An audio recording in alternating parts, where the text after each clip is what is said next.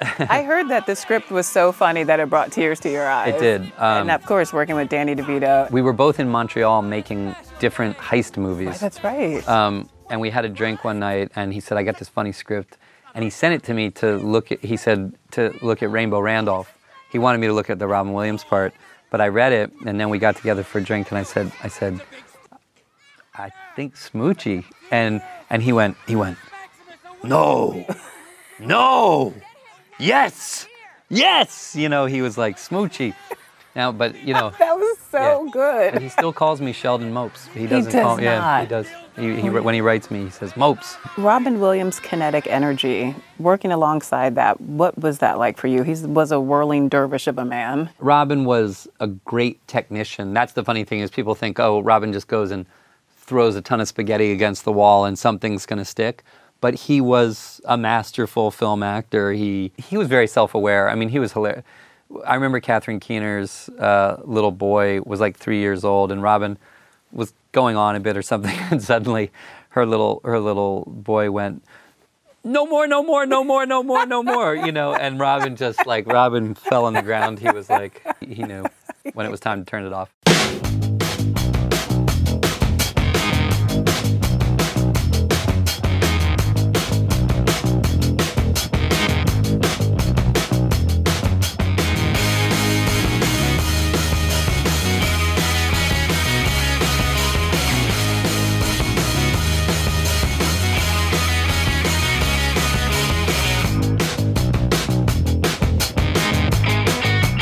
Gang, welcome back to a brand new episode of Not a Bomb Podcast. This is the movie podcast where we go back and talk about all the movies that bombed or just weren't very popular with the critics and uh, give them a second chance. And boy, do we have a doozy tonight. Not only did it bomb, but I think it was one of the most hated movies of 2002. Uh, how you doing this week, Brad? Doing great, man. How are you? I'm I'm great. I'm excited back, to back on schedule this week, so it's yeah, always nice. Kind of feels normal. Um, we got that last episode out a little bit late, but tons of stuff going on. Now we're back in our rhythm, and I'm also excited because tonight we're we're actually doing a, a film based on some listener feedback, meaning somebody was writing in and saying, "Hey, you should talk about this film," and I think In, they write, wrote in, in, in writing in. yeah, and- and writing in. 422 and emails in. or something, Yeah, five and who said nep- and who said nepotism is dead as well? Nepotism works. it's it's the American way. Uh, speaking of nepotism, we're going to say hello to our guest. Uh, this individual is the one who wrote over and over and over and over and over again that we should be doing Death to Smoochy.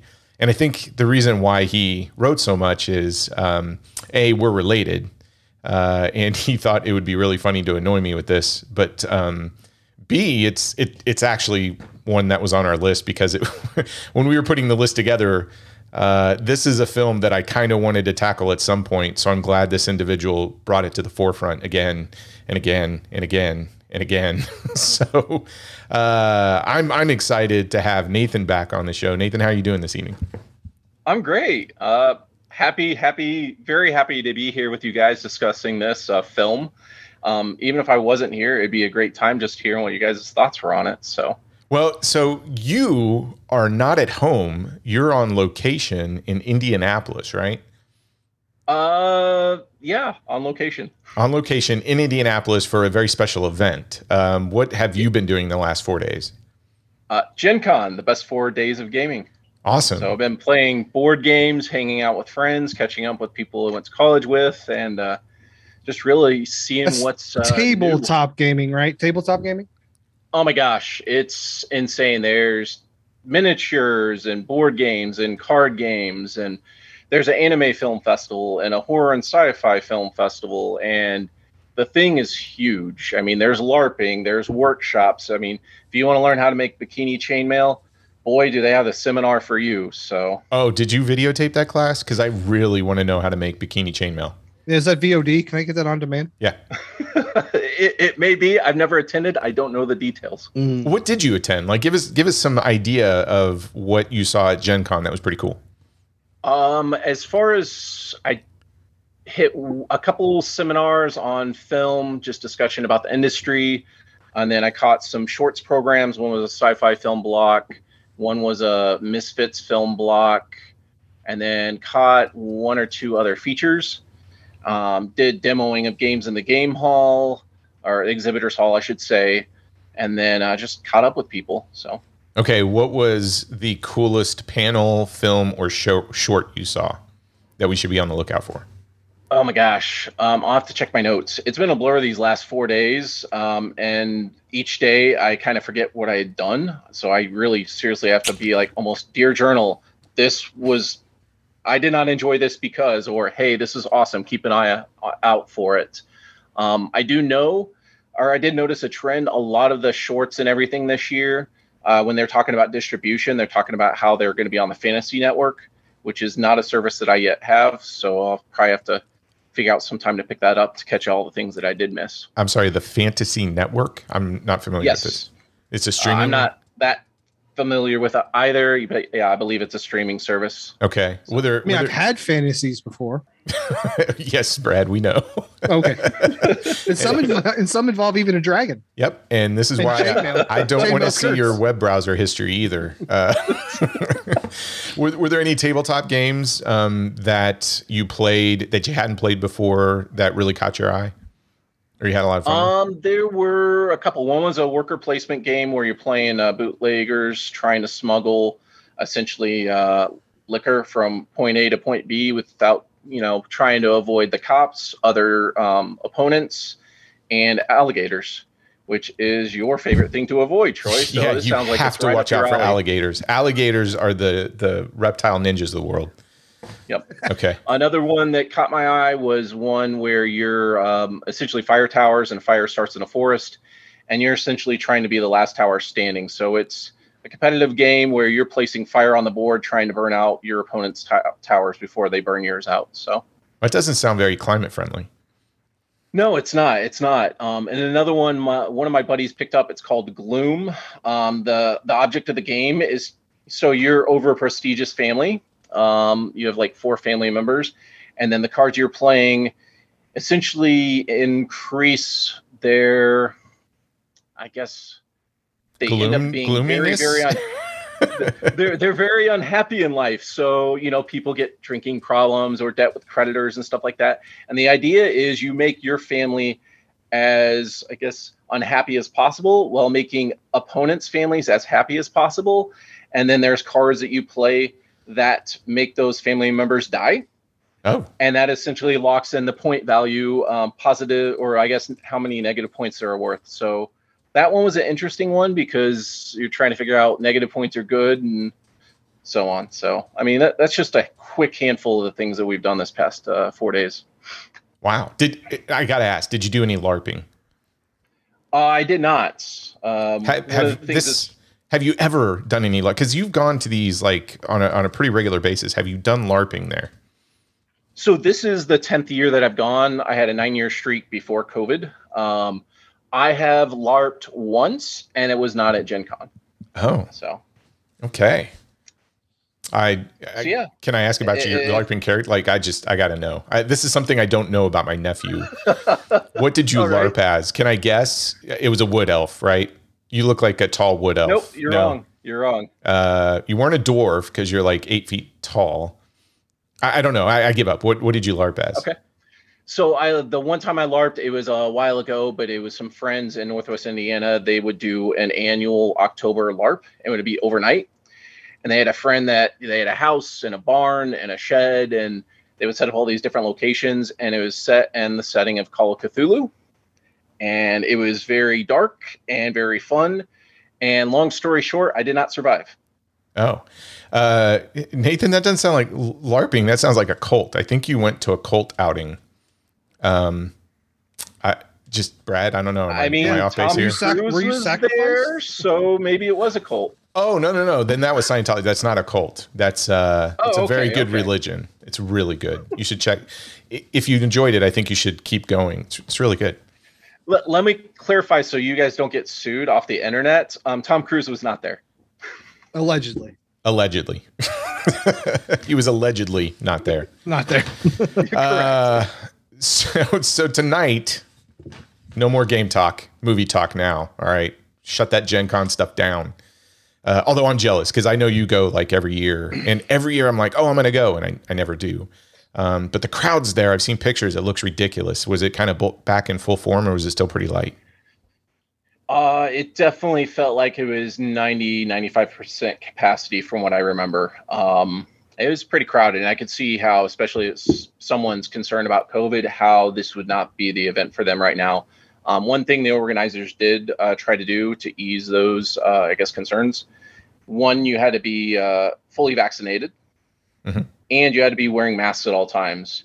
And it wasn't just a, "Hey, we're going to put signage up," and then people do whatever they're actually really good about enforcing it and reminding people. And it was, uh, hey, this is what you have to do to attend. And so if you want to participate in the best four days of gaming, then these are the rules. And, And since they gamers, pu- you know rules. Wait a minute. They pulled that off in Indiana, the most don't want to wear a mask state that I know of.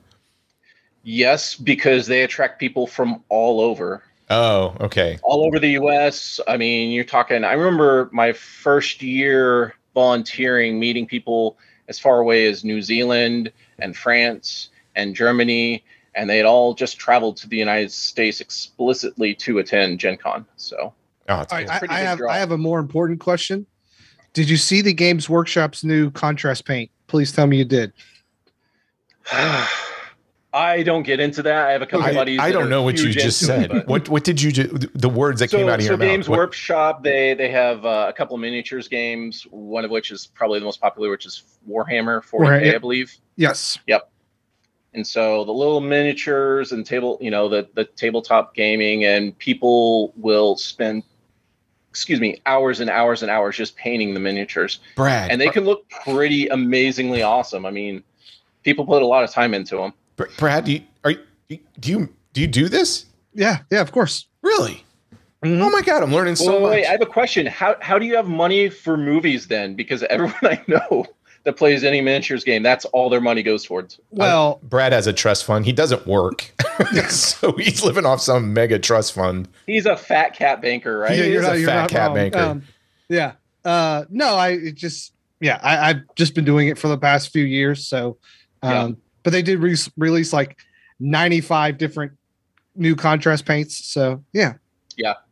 one of the conversations with our group last night was i swear 30 minutes only on using wash Yep. like wash i guess is a subset of all those paints and there was at least 30 minutes just discussing how to do washes so I, I I've learned two things. A, and glazes. Did you talk about glazes? uh if they did my eyes glazed over and I was yeah, out. exactly. Well, I've I've learned two new things now. Brad uh, out nerds me in everything now, um, and Nathan, you tried Scientology, Scientology for a weekend. I'm kind of proud of you. Uh, you. You took a farther step than I have yet. Yet I'm gonna I'm gonna I'm gonna get there someday. You'll get on that boat one boat day one we day. can talk about it Okay, You'll get um, on that boat one day, Troy. Don't you worry. I'm trying. I'm trying. I'm gonna meet Tom Cruise. Uh, let's talk Death to Smoochy 2002. So this one, Nathan, you have championed for a couple of years now. I'm just curious why this one. I, I, I mean, it has a pretty stellar cast when you when you kind of look at it on paper. Uh, it actually put a movie studio out of business. That's how bad it bombed. Um, yeah so when you guys started up the podcast i i loved the concept and i started looking at my imdb ratings and seeing what have i rated the highest? What do i what do i thoroughly enjoy and watch over and over and over and has rewatchability? And then i started looking into well the hard thing about that was well if i rated it high my assumption was well of course it was a financial success and critics loved it. And when I started looking up some of these films that I rated as 10s out of 10s on IMDb, I came across this one and the amount of money that this lost, you have to have tried almost to lose money like they did. It, it's still reading up on all the different theories on how they did as poorly as they did. I, I, don't think the theories necessarily check out because, well, we can get into that later, but Okay, no, that, that's perfect. Well, Brad usually walks us through that piece of the information as we go back in time to 2002 and find out how movies did at the box office, but also uh, what the critics thought and then what they were competing against. So, Brad, I'm going to kick it over to you. If you could put those miniatures down for a second, um, and maybe just concentrate on what we're doing right now, uh, and and talk to us about Death to Smoochy. Yeah, so Death to Smoochy comes out March 29th, 2002, with a reported budget of $50 million. Wow. Wait, hold on. $50 million. Yeah. Um, and the grand total for its whole box office run is $8.3 million. So it lost just on budget alone. $41 million just on budget alone. Hey, uh, Um, I I know Nathan and I gave some money to that eight million because I think we saw it on opening weekend, right, with your brother, Yep, that's Kan- correct. Kansas City, Missouri. Yep, Blue Ridge Parkway AMC, I believe. And I remember us standing in the parking lot quoting this movie. We had already enjoyed it so much. So Yep, pretty much. Wow, Um, eight million. Yeah, so so opening weekend, I find this to be very, very crazy. Opening weekend, it makes four point two million dollars. So it makes half its return, which usually kind of is That's how it works, out. yeah. But I mean, it literally is gone by May fifth. Is his last weekend, so it's in the theater for a solid month, five weeks, and then is gone. Um, on its opening weekend, it makes, like I said, $4.2 million. That's good enough for seventh place uh, behind the films such as Panic Room, Ice Age, The Rookie, Blade 2, Clock Stoppers, and E.T. the Extraterrestrial 20th Anniversary. And I believe E.T. has come on and beat a lot of the films that we've talked about at its original release, its re release, it's re re release now. Um, so yeah, so that is Death to Smoochy. Um, critically, Troy, Mhm. Death to Smoochy does not fare much better. Um, it sits at a 43% on Rotten Tomatoes. That's with 120 uh, critical reviews. And with the audience, 66%. That's with over 50,000 reviews. So two thirds of the audience likes Death, Death to Smoochy. You know that one website does not like Death to Smoochy, Troy, and that okay, is yeah. movieguide.org. Oh, Uh, I- movie, Can't wait for this. movieguide.org is a religious, a Christian, more specifically, a Christian website that reviews films not for their quality, but for their contents. Um, they rate everything from a negative four to a plus four. A plus four is uh, on your way to heaven. Minus four is uh, you're on your way to hell. this this has Death- to be a negative three or a negative four at least. Death to Smoochy, negative three. Ooh, see, yeah, I get this it. one this one's this one's good all right we do have a christian worldview and moral elements Mhm. diluted by politically correct elements regarding food and health Okay, Yeah. Yeah. food and health Yeah. if you're politically correct about food and health no sir uh, humanistic moral re- relativism and excessive foul language from characters surrounding the hero at least 80 obscenities and eight strong profanities obscene gesture and crude sexual reference much comic violence such as man beat another man with blunt instruments man shot dead implied decapitation attempted assassination man starts to light himself on they they full out did it. Yeah.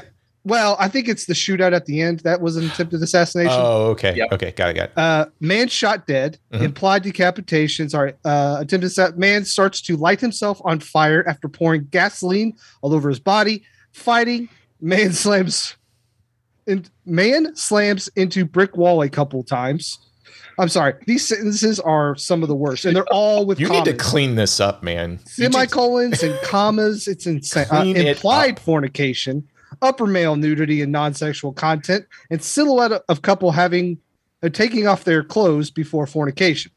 Yeah, yeah. Alcohol use and drunkenness, smoking, and murderish Irish mobsters help hero. Slander rebuked and corruption exposed. N- nothing corruption about exposed. nothing about the penis cookies. Yeah, nothing about penis cookies. Wow, they really Nope. they missed. Okay, you, all you- you know why, Troy? Why? Is there rocket ships? Because they're rocket ships. Oh, I forgot. I forgot. They were rocket ships. Excuse me. Okay. Yeah. And films you could have seen in March of 2002. We have 40 Days and 40 Nights, uh, We Were Soldiers, All About the Benjamins, The Time Machine, Ice Age, Resident Evil, uh, Blade 2, Uh-huh. Sorority Boys, Clock Stoppers, The Panic Room, The Rookie Wow. all came out that month. March was kind of stacked. Yeah, it was. Hey, Panic Room is an awesome David Fincher film, by the way. People sleep on it. It's good. So I wanted to share one review. This is my favorite review of the film. it's it's just so golden. Um, it's from Roger Ebert. Okay. Oh yes. So this is this is an excerpt from Roger Ebert's take on Death to Smoochy. So here we go. Only enormously talented people could have made Death to Smoochy. That sounds good right there, that first line, right? Those with lesser gifts would have lacked the nerve to make a film so bad, so miscalculated, so lacking any connection with any possible audience. To make a film this awful, you have to have enormous ambition and confidence and dream big dreams. He actually named Death to Smoochy as the worst movie of 2002. So, along the lines of that, that's the opening line of his review. Yeah. I also have his closing line of the same review because it, it Oh, kind of stays. please, yeah, go for it. Go for it. In the annals of the movies, few films have been this odd, inexplicable, and unpleasant. Hmm. That's it. So I love Roger Ebert. We all love Roger Ebert. Yep. Comedies and dark comedies are not his thing. No. Well, can we So, can we weren't- talk about what came out in 2002 and he thinks that these films are better than Death to Smoochy just right out of the gate here. So Okay. I, I'm just going to list a few. Yeah. And and you you tell me, yep, that movie is better than Death to Smoochy. So I'm going to start with Madonna's Swept Away. Oh yes. Better than Death to Smoochy? Absolutely not. Okay. No. Okay. No chance in hell. Uh, I've never seen it because the stink on that was so bad that the trailer alone was like, no. But I'm going to take your word for it, Brad. Nathan, have you ever seen Swept Away? I mean, I have not. okay, so we're just okay. Another one that when I saw the trailer, there's no way, and I will not watch this unless I'm forced. But uh, 2002's The Master of Disguise with Dana Carvey. Have either of you seen that one? I, I sadly I have. Okay, was that better than Death to Smoochy? Oh, that one might have been worse than Swept Away. Ooh, okay. um, another one I have not seen, Juwanna Mann with Tommy Davidson, Kevin Pollak, Vivica A. Fox. Uh, Seen it. Seen it? Was was it better? No. than- No. No, no chance. Okay. I have not one. seen it. Are you gonna say Pluto Nash next? Pluto Nash. Yep. Okay. Haven't seen that one either. Um, better than Death to Smoochy. I, I I've not seen Pluto Nash. okay. I've not seen it. There, there's a there was a Tom Green film called Stealing Harvard with Tom Green, Jason Lee. I kind of like that movie. It was it was better. Oh maybe? yes, Oh, yes. was okay. And I've seen this one. Um, Steven Seagal's Half Past Dead. Yeah, hey man, you know my movie's better than Death to Smoochy. I'm gonna I'm gonna say this is the one I have seen, and it is not better than Death to Smoochy. um, Yeah. here's another one. this controversial one. We'll see where this plays out. Halloween Resurrection. Evil finds its way home from 2002. Was it better than Death to Smoochy? No, No. Okay. I don't remember it, so I'll I'll plead the fifth. Uh, Jamie Lee Curtis dies in the first five minutes. There you go. Spoiled. Spoiled. yeah, 'cause she was supposed to come back and she read the script. and was like, you know what? It's just a cameo. Thank you. Yeah, she makes out with Michael Myers in the beginning on top of a roof, like gives him some tongue, and then gets stabbed, and then they move on to was that Ludacris? No, Uh, Busta Rhymes. Busta Rhymes. Yeah, because he was Yeah, doing Buster the Jimmy Bus. Wing U stuff. Yeah. Um, yeah, so Roger Ebert thought all of those Doesn't films, Ballistic and Sever come out? Or Ballistic Ecks versus Sever, or Sever? Yeah, that which come out in is 2002. one of the yeah. worst. Yeah, yeah, Yeah. and all of those films are better than Death to Smoochy. So keep keep that in context. According to Roger Ebert. according to Roger Ebert. The Tuxedo, is that better than Joy? the Tuxedo? let's talk about the people behind the camera in front of the. ca- You're not going to get me Mhm. on any like forum open air anything even of the five people that are listening to this i'm not going to come out here and say that any jackie chan movie is bad it's just not going to happen there are lesser degrees of jackie chan okay just I I have a few other 2002 films. okay Shoot. Orange County. uh was that uh yeah i, I like that one Yeah. Okay. Better than Deaths of Smoochy or not? Uh, it's a toss up, I would say. Yeah. I haven't Okay. seen that one forever i remember liking it though when i saw it Uh, Kung Pao Enter the Fist. oh that Oh, that movie's awesome. that's amazing that movie's that was probably a top 10 film of 2002 honestly Okay. Uh, My Big Fat Greek Wedding. No, I mean that movie's pretty. It has its moments. I- it's a I mean, the Windex thing goes a bit too far and all that stuff, but it's it's not a bad movie. It's a kissy kissy smoochy film. I'm um and I don't mean like a purple rhinoceros. I mean smoochies. Like you kissing a purple rhinoceros? no, I'm not kicking it. No, no, I'm not. Uh, what about Van Wilder? um I like Van Wilder. I do like Van Wilder. That's just a different type of comedy.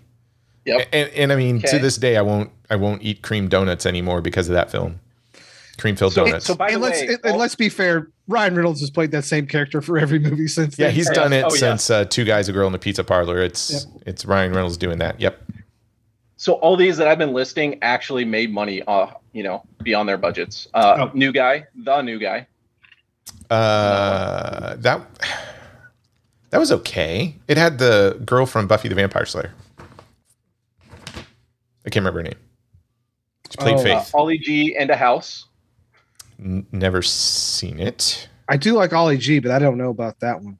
Yeah. I thought that was an HBO. Did that play in the theater? I mean, it was HBO, but Yeah. Okay. I guess he, yeah. And then I've got a few others, but I think we've kind of made our point here. I think Hall- Yeah. Halloween Resurrection made money, man. It's a horror movie. They all make money. Yeah. yeah. Uh, yeah. So what we're trying to say is Roger Ebert was wrong. We love you, Roger, but you're wrong. yes. You're Um, wrong. Um, if you guys don't mind, in trying to figure out why everyone hated on this movie, I have other reviews. Oh yeah, please. I'm curious. I, I'm really shocked at how many people just didn't like this movie in comparison to the people that made it, meaning the the folks behind the camera and in front of the camera. There, there's a little bit of pedigree attached to this thing, and it just got certainly trashed by a lot of critics. But you know, please let's Oh. let's share a few. Definitely. So this one's from Roeper. I'm sure that some country, maybe France or something, will hail this as a work of genius because it is so incredibly awful. Oh, that's France. Wow. That's a dig at France. Wow, Wow. yeah, is that is that because all the Jerry Troy might Lewis films? appreciate that one. I hate France. I mean, not the peep. No, the people are kind of assholes too. But um, Was Roeper still mad about World War II? Like, you surrendered so fast. I don't know. This one is from the Ethics and Public Policy Center. Uh, let's see. There is, in any case, only so much of this kind of comedy one can take, and it is not so much as will fill out the length of a feature film. uh, okay, all right. They don't get out much. Um, and then here's another one from Living Life Fearless. It takes really big swings, most of which miss, and when a comedy tries to go this dark and it doesn't work, the result is just plain unpleasant. So, Uh, who's that from? Living what? Living Life Fearless. The hell's that? The site I find it on. Probably some. I don't know. I bet you it's a But- French website, is what it is. Maybe. Yeah. But I- in researching this, I could not find a review on a website that was like better than yes, it's an okay film. Almost everyone trashes on this, even those saying, "Hey, this is this mo- this film got trashed on. It's 10 years later. Let's revisit it." Or I even found one 20 years later, so it was a recent watch. And they're still people are not fa- fans of this film. So I, I'm very curious to see what you guys have to say about it. Uh, let's let's talk about Danny DeVito. So this all kind of, in my opinion, rests on the shoulder of Danny DeVito more than anybody else. And I don't think a lot of people know Danny DeVito how many things he's involved in. So when you're talking about the people uh, behind the camera and in front of the camera, he's both in this film. But when you talk about Danny DeVito as a creative, 144 acting credits, 49 producing credits, and I believe he was nominated as a producer for an Academy Award for Erin Brockovich. Um, and he has 24 directing credits. Now, a lot of those are shorts because he started directing in 1973 with a short called The Sound Sleeper. But he had directed episodes of the TV series Taxi when he was on that. His first theatrical film was Throw Mama from the Train in 1987. He followed that up, and Throw Mama from the Train with him and Billy Crystal, I, I think, was a commercial success, and critics loved it too. And then you get The War of the Roses in 1989, another big commercial success. A little bit of a critical darling, too, um, because he's really getting his footing as uh, a director here. Now, he follows that up with a big box office bomb, and it's 1992's Hoffa. And what's funny is Roeper, or I think it's Siskel and Ebert at that point, they did like Hoffa because if you get the Blu ray, they actually put the Siskel and Ebert review of Hoffa on there. So Danny DeVito can kind of show off that they loved Hoffa so much. It was nominated for cinematography and I think makeup, um, and it stars Jack Nicholson. He follows that up with Matilda in 96, doesn't direct for a while, comes to Death to Smoochy in 2002, and then does Duplex in 2003. So before we talk about DeVito as an actor, comedian, or anything else that he's done, because he's done a ton of movies, he's done a heck of a lot of TV shows. What do you think about his movies as a director? I'll, I'll start with you, Nathan. So a good number of them I have still not seen. I created this nice long list of to be seen films, not just with him, but also some of the stars of this film. I've not seen anything that he's responsible for that I've disliked. I've always enjoyed it. So Okay. Um, and I'm trying to remember which ones. I'm not going to recall quickly, so go ahead and move on to Brad. All right, Brad. What, what's your take on him? Um, the War of the Roses is is great. I think it's a great film. Um, as is Hoffa, I believe. I, I haven't seen Hoffa in a long time, but I remember really, really liking it. It's a great Jack Nicholson performance. Um, Matilda, we watched a lot in elementary school. No, probably middle school at that point in time. And uh, I think I saw Duplex once and I was not a fan. But those other three are, are, you know, at least Hoffa and the War of the Roses. I like Throw Mama from the Train. I don't know if I've seen. Oh, you, you need to. So I love Throw Mama from the Train. I, I think it's pretty brilliant. I mean, it's a take on Alfred Hitchcock's Strangers on a Train, which is See, and that's why I've, I, I, I don't know. I don't know if I can do that. Yeah, it's my favorite Hitchcock film, and I think he does a great job of taking that premise and playing with it. And him and Crystal are just magic on screen. They're they're fantastic. Um, and you you get him moving from that into some and Throw Mama from the Train is is some very dark comedy. It gets really dark in War of the Roses. And War of the Roses, I again I think is brilliant. The two films I had not seen him direct was Hoffa and Duplex, and I corrected that this week by watching Hoffa. Hoffa, I think we're going to talk about at some point because it was a mm-hmm. bomb. Yep. And I was really fascinated with Jack Nicholson's performance. I was fascinated with a lot of that film. And uh, having recently watched The Irishman, what, a couple of years ago, man, it makes a nice companion piece to that in terms of, you know, the, the story of Jimmy Hoffa and the mystique and how he died and, and how he lived. And I, I think Danny DeVito, I mean, he's he's a he's a a very big um, proponent of the Democratic Party, huge Bernie Sanders fan. So even when he made Hoffa, he went eh, to go, you know, speak with the Teamsters. Um, and Hoffa is a pretty complicated historical figure because if you think about how many people look at him as a major influence in sort of the Labor Party, but then weigh that up against all the corruption and how uh, this guy there there is no black and white. I mean, it is the darkest gray you could get, and I think DeVito does a really good job in Hoffa of balancing. You know why, even to this day, the Labor Party kind of holds him up on a pedestal, but at the same time, all of the batshit crazy, dirty stuff that he did in his career. And DeVito treats both sides um, in a very interesting way. So I would love to spend time talking about that, but DeVito as a director, I think, is really good um, and it is a really good storyteller. And and Brad, I would definitely say if you haven't seen Throw Mama from the Train, don't shy away from it because of what it's borrowing from. You got to check it out. It's so good. Okay. Will do. I'll correct that. Uh, screenplay by Adam Resnick. I thought this was interesting. So Adam Resnick wrote for David Letterman from 86 to 92. Um, he also wrote and was the creator for Chris Elliott's TV series Get a Life. Uh, he did the this movie we may have to talk about at some point. 1994's Cabin Boy, starring Chris Elliott. I think David Letterman has a cameo in there. And the only other film that I think Adam's done is Lucky Numbers from 2000 with John Travolta and Lisa Kudrow. And he's done a few TV movies and episodes for a show called Divorce, but not a real deep um, filmography when it comes to screenplays. And we have cinematography by Anastas N. Michos. I he has an interesting filmography. He's done stuff like Texas Chainsaw in 2013, Cadillac Records in 2008. He worked with Danny DeVito again on Duplex in 2003, and he also shot Man in the Moon, um, the Kaufman movie in '99. Yeah. So let's talk about the cast. I'm, I'm really curious on your take because I, I think right out of the gate, we got to talk about Robin Williams.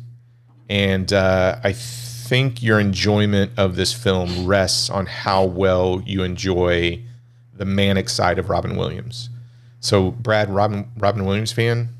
Uh, yeah, I, I would say for the most part. Um, you know, he was Genie to me for a long time. Mrs. Doubtfire, um, Hook, a uh, big part of my life. Jumanji as well. Um, and then, of course, you go back and you have things like Good Morning Vietnam, Dead Poet Society. Um, you know, even things like World's Greatest Dad, I think is very underrated. Um, one hour photo, he goes dark. Um, he will go to his manic side a lot. And what we know about Robin Williams now, that dark side is a little bit scarier because you can tell he is pulling from some places that um, kind of make you a little bit uncomfortable seeing it now. Um, seeing him light himself on fire and, and talk about that stuff was uh, kind of hard, knowing his fate. Right. And uh, but you know, I, I think he was brilliant at times. Um, obviously, like Goodwill Hunting is is a brilliant performance. Um, when he goes to that place, he can either be brilliant or annoying, and the line is very thin. Um, sometimes, like Patch Adams, it's like, okay, this is too much. Other times, it's not. Um, here, I think he walks that line, um, but I think that happens to do with the other people around him. But we'll get to that. Okay. What about you, Nathan? Uh, kind of to touch on everything uh, Brad did, Insomnia is another one that came out. Um, I think there's it's kind of referred to as the Dark Trilogy for Williams, which is you had Death to Smoochy, One Hour Photo, Insomnia, where he kind of plays these deranged characters. And to, to further what Brad said, to know kind of where he ended up, and it, it it makes I think watching any of those I think uncomfortable at this point in some ways. Yeah, I, I can honestly say I was never a huge fan, uh, Robin Williams fan. Just uh, he was one of those actors that just because he was in a film, I, I was never really automatically going to watch it. Now, the Robin Williams that I grew up was the Mork and Mindy in the early comedies, etc. So the Robin Williams performances that I like are the more darker stuff. Like my favorite film that he's ever done is probably The Fisher King in '91. I, I, Terry Gilliam's film I think is awesome, and he's fantastic in there. Um, but I liked him in Cadillac Man from 1990. You, you talked about 2002. I mean, Death to Smoochy came out. He did Insomnia and One Hour Photo. So I, I, like him more as a dramatic actor than I do from his comedy. But it's crazy. I, I never put two and two together about how many awards um, that he was nominated for. He won an Oscar for Best Supporting Actor for Goodwill Hunting. Mm-hmm. He was nominated for Fisher King in 91, Dead Poet Society in 89, and Good Morning Vietnam in 87. So he, he's certainly an accomplished actor, but I, I, can honestly tell you that there's a point in time when you get into the 90s and beyond. I liked Robin Williams as a dramatic actor, never really cared for anything. And his dramatic stuff, hit or miss. I mean, you, you talked about one Brad, Patch Adams, there's also Jack, and uh, some of the other stuff he did where it's like, nah, it's not for me and most of the time his comedy was hit or miss, in my opinion. Uh, that leads us to Edward Norton. Ed Norton, Sheldon Mopes, uh, Smoochy the Rhino. Uh, I I didn't even think about this. Um, he started. I thought this was kind of funny. uh, With a educational anthology video featuring eight funny shorts designed to help people learn American English at beginner level. It was called Only in America in 1994. That's his first IMDb credit. He really hits the scene with 1996's Primal Fear. Yeah, I, I heard I heard a, a an interview. I believe it was with Matt Damon, talking about at the time all the all the up and coming actors were going for that primal fear role because they knew just how big it was going to be Mhm. and how important that role was going to be for their career. And once they heard that Edward Norton was going for it, they all knew that they weren't going to get it. So I think at the time people knew Ed Norton was going to be the guy. I don't really know if he ever reaches the point of being the guy, but he definitely has some movies that are pretty iconic. Um, he has two for sure. Um, Yeah, he was, he was doing theater about that Yeah. time, and, and he got some reputation for that. So you're right. When he tried out for Primal Fear, I, I'm sorry, Nathan, you were going to say something? No, I was going to say, along with those iconic movies, you have American History X as well. Oh, yeah. yeah, He 96. He had some bang. Okay, Primal Fear. Everyone says I love you, and People versus Larry Flynt. All 96. American History X in 98. Rounders in 98. Fight Club in 99. Uh, he does his first directing effort, Keeping the Faith, in 2000, which is okay. It's it's a Yeah. nice little rom com. Um, does the score in 2001, which I think is a great heist movie that he does with Brando. I mean, he came out swinging strong. Um, he's directed a couple of films uh, outside. So he did Keeping the Faith and Motherless Brooklyn, which is okay. I, I really liked him as a as uh, you know the Incredible Hulk. I I like that film. Um, I really wish they would have done more with it. And then of course more recently the French Dispatch. Did you guys ever catch that? yeah. yeah. Okay. You liked that movie a lot, didn't you? I did, yeah, and he's good in that too. I've not caught that one yet. I'm not a huge Wes Anderson guy either, but I, I like that one. Yeah, I think Ed Norton still has a lot of runway in his career. And he was good in. Birdman. Birdman is a, a weird movie, Yeah. but I like Birdman a lot, and I liked Edward Norton in it. Yeah, I, I is it. Did you guys hear this too? So this is one of those like, hey, let's get some Hollywood dish. But I've always heard Ed Norton was very difficult to work with and a bit Yeah. of a prima donna. But you don't hear that about him. I, I would say lately anymore. I, I don't know if age or whatnot has caught up with him and he's kind of calmed down. Um, but I know he had a reputation there for being a little bit difficult in the beginning. No, I think that was something that might have held him back a little bit because I think he did get that reputation of kind of being an asshole. Yeah. Allegedly. Uh, allegedly. Allegedly. Neither of us worked with him, so we don't know. Yeah. Uh, Catherine Keener as Nora Wells. She's been on the show before. We talked about her when we reviewed the brilliant Hamlet 2 from 2008. Oh, yes. Um, she's been in Being John Malkovich, 40 Year Old Virgin, Get Out, uh, more recently in 2017. Uh, Danny DeVito. So this guy is acting, directing, producing. So at the time that he was working on this film, he was also starring in a film. And it's kind of interesting because he was doing a film, Heist, that came out in 2001, which is a David Mamet film. And I believe he and Ed Norton were working around in the same place because Ed Norton was shooting the score. They were doing these two heist films at the same time. And they got together and he showed Ed Norton the screenplay to Death to Smoochy. And that's how um, he kind of got Ed Norton into it. But I think he was originally going after Ed Norton to play the Rainbow Randolph um, part. Uh, and, and Ed Norton goes, Nope, I want Smoochy. uh, Jon Stewart makes an appearance. Uh, so, John and the worst haircut you've ever seen. yeah, as uh, Marion Frank Stokes, and he has a haircut that matches that name. Um, and Jon Stewart was doing the Daily Show from '96 to 2020. We get Danny Woodburn as Angelo Pike. Now you'll know him um, as Mickey from Seinfeld. He was Kramer's friend, right? You Mm-hmm. he used the lifts. yes, he he was uh, heightening. Was that what they Yep. called it? He was accused of heightening. Yep.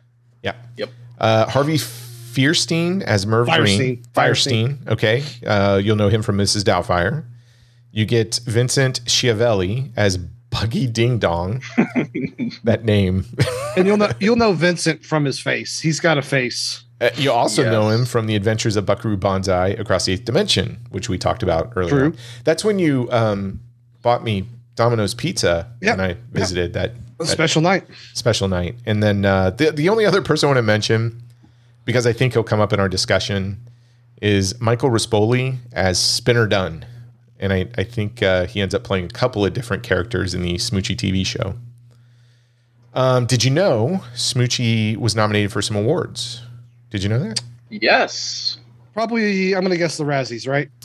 Well, under the Golden Schmoes, it was a Oh. nominee for Most Underrated Movie of the Year, which I have no idea what the Golden Schmoes are. That just showed up in research. Um, and I thought this was interesting. It was nominated for a Razzie Award. Worst Supporting Actor, Robin Williams. Guess who he lost to? 2002. 2002. Yep. It would be the Uh, second film in a prequel Oh. trilogy. Attack of the Clones. yes, he lost to Hayden Christensen. Hey, Christensen. yeah. oh, jeez. He hates sand. I hate sand. And rightfully so. Yeah. Yep. And and I mentioned this a little bit before when we talk about production and development. So uh, the film was financed by the British production company Film Four, and you shared the box office numbers, Brad. Uh, it it did so badly, and its box office failure was one of the key factors in the company's demise. So Film Four isn't around anymore, and a lot of people contributed to the performance of Death to Smoochy. So there we go.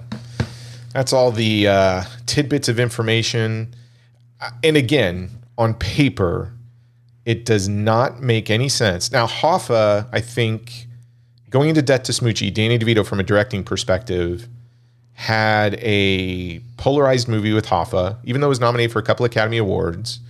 Um, Siskel and Ebert, or Roeper at the time, really liked it, but I think overall critics were divided on it.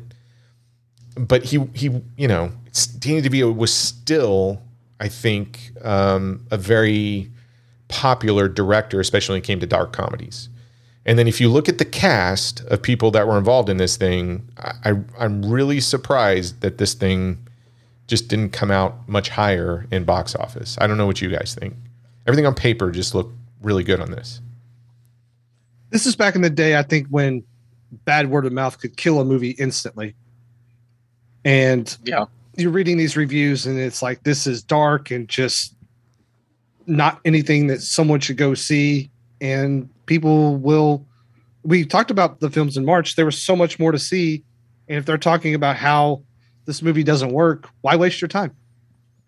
That's true. That- I mean, I mean, critics critics at that point in time were their word was pretty much gold, and it, it carried a lot of weight. I mean, that's pre-social media, so you had no other like you know, you know, guerrilla campaigns or anything like that to keep the word out. Like you had to market it correctly and or have the critics talk it up, or else you get killed. And I'm sorry, do you want to go see a movie where Edward Norton plays a kid show host dressed as a rhino? Like that's just a weird sell. um, I did, and we went because we saw the trailer and we're like, yeah, we want to see that. I think I think it's funny when you know people are like, "There's nobody. This movie. Who who is this movie made for?" I'm talking Um, to two of them. You're talking to two of them who saw it because we were pretty excited about it. Uh, just the premise alone seemed very oddballish. Uh, yeah, I, I mean, obviously there weren't a ton of movie podcasts around to champion some of this stuff either, right? So let, let's get into it. I'm really curious on everybody's thoughts. So Nathan, I'm going to start with Nathan, you. Nathan has been waiting so long to talk about this. yeah, movie on you've, this you've been waiting a couple of years on this one. It's episode, I think, 114, 12? 112. I don't know, what whatever. or 13, one thirteen, I believe. Is that one? Yeah, it's 113. Yeah, it's your pick. That's right. You do the odds. Uh, so, Nathan, you, you got to revisit this for the upteenth time. What was your new take on Death to Smoochy? Past me was correct in liking this film. Okay, good. Thanks. Wow, Years that in the was- making. That's a, wow, that two years and Whew. I know, I know, I know. damn. uh, call it stage fright, call it what you will. No, and all the times I think about revisiting this film, and if I'm watching it with someone, rarely I, I can't think of a, a scenario in which I've watched it with someone and they did not enjoy it. So maybe that's the people I surround myself with, um, and six senses of humor. I'm not sure. Um, but yeah, I still enjoyed this thoroughly. Um, we watched it today. Um, both of the other guys I was watching with, uh, w- neither could really fully remember it, and we were just laughing our asses off. Okay. Uh, Brad, your your initial take on this thing because Yeah, was this a first time watch for you? Yeah, first time watch for me. I, Oh. I think I've seen bits and pieces of this before because some of the scenes I had I had remembered, um, but I I can tell you that when this came out in 2002 ish, like this was not something that I would have would have gone out to see. Um, I was more of a panic room guy at the time as opposed to Death of Smoochy. Oh, you're in your pretentious phase. Yeah, huh? I know, I know. Give me Fincher. Uh, anyway, um, you know, I I didn't realize because I didn't really look at what this movie was about. I just thought it was Edward Norton playing Rhino, and turns out it's a very uh, actor-driven, satirical, dark comedy, um, and it is dark. Let's like it. It goes to some places and. I actually really enjoy dark comedy a lot, and I think it's might be because I'm a little bit twisted myself. Um, but I, I enjoy things like this, and I enjoy when they go for the gusto on the darkness, and they're trying to say something about corruption, about the exploitation of like kids TV and the dog eat Children, dog, yeah. yeah, dog dog world of corporate America. Troy and Nathan, you know it too. Like Oh, this whole- you, I love how you're like Troy. Like, yes, I, Yeah. uh, I Yeah, actually, Troy- my Troy company is will stab you responsible for all back. of the candy cigarettes that uh, Yeah. have Smoochy the Rhino on it. Yep, that's Yeah. right. Um, you know, I, I actually was surprised at how little I kind of laughed at this movie, but in return, how much I really, really enjoyed it. Um, I I do have some qualms about the third act, but um, and I, I think some of the storytelling and some of the C and D plots are a little bit uh, unnecessary. I, I think the movie at 109 minutes is a hard sell. I think if you could cut it down to like 90 minutes, I think it's better. If you get rid of some of the other mob stuff, it, it just seems like it's Harvey Harvey Fierstein's character doesn't really do anything. He and I think you can make this movie work without him. It's just weird that he's in this movie um because he's like gets killed in the second act and you're like okay like that's weird um but anyway i i was pleasantly surprised at how much i enjoyed this movie um i don't think it's like a like a all-time great or anything like that but i definitely think it's uh, a really good dark comedy and um you know i a, a part of that is because you have robin williams going for it. And again we if you're okay with robin williams being turned up to 11 uh, but the darkness of him is really at times scary. Again because we know what happened to robin williams in his suicide.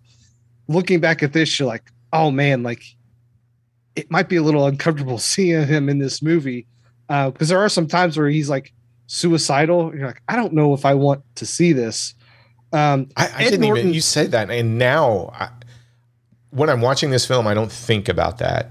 I, Oh, that was the first thing I saw when, Really? when I saw his character start to devolve. I was like, oh man, this he's pulling from some things I think that uh make me uncomfortable because they're there in his real life and it's like, oh, we again, you don't really associate that with actors because you're like, oh, they're just acting. I don't know if Robin Williams is acting in this movie, and that's scary.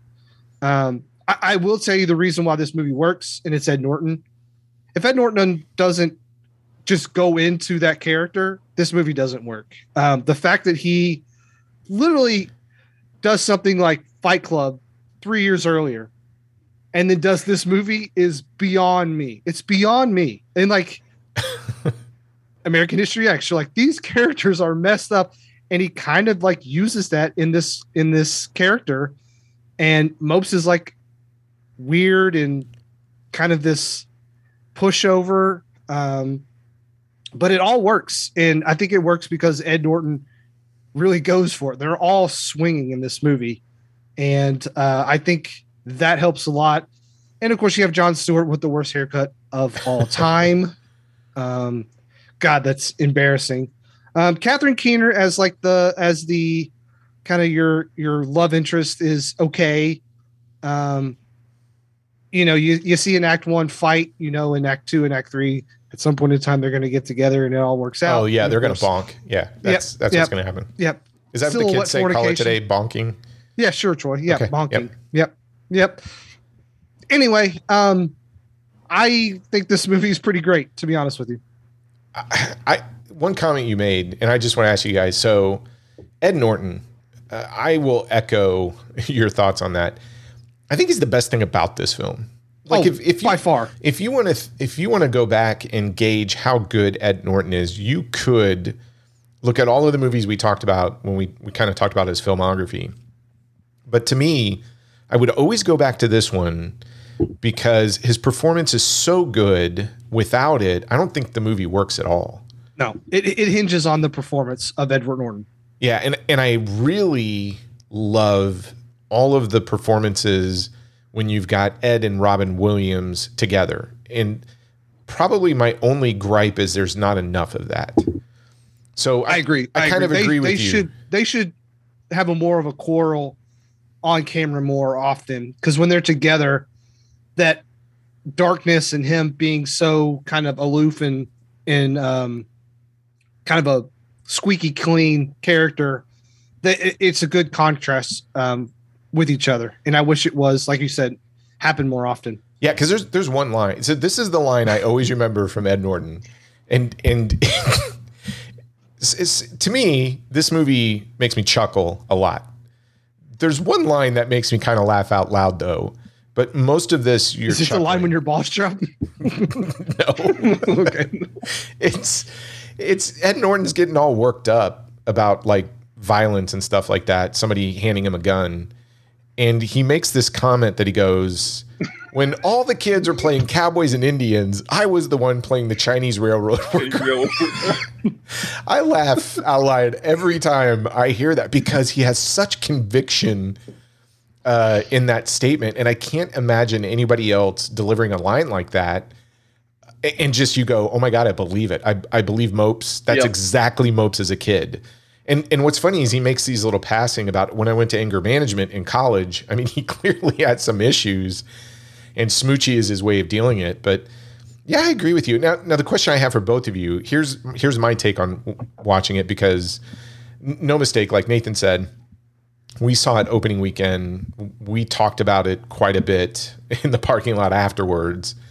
Uh, we were we were really impressed with it.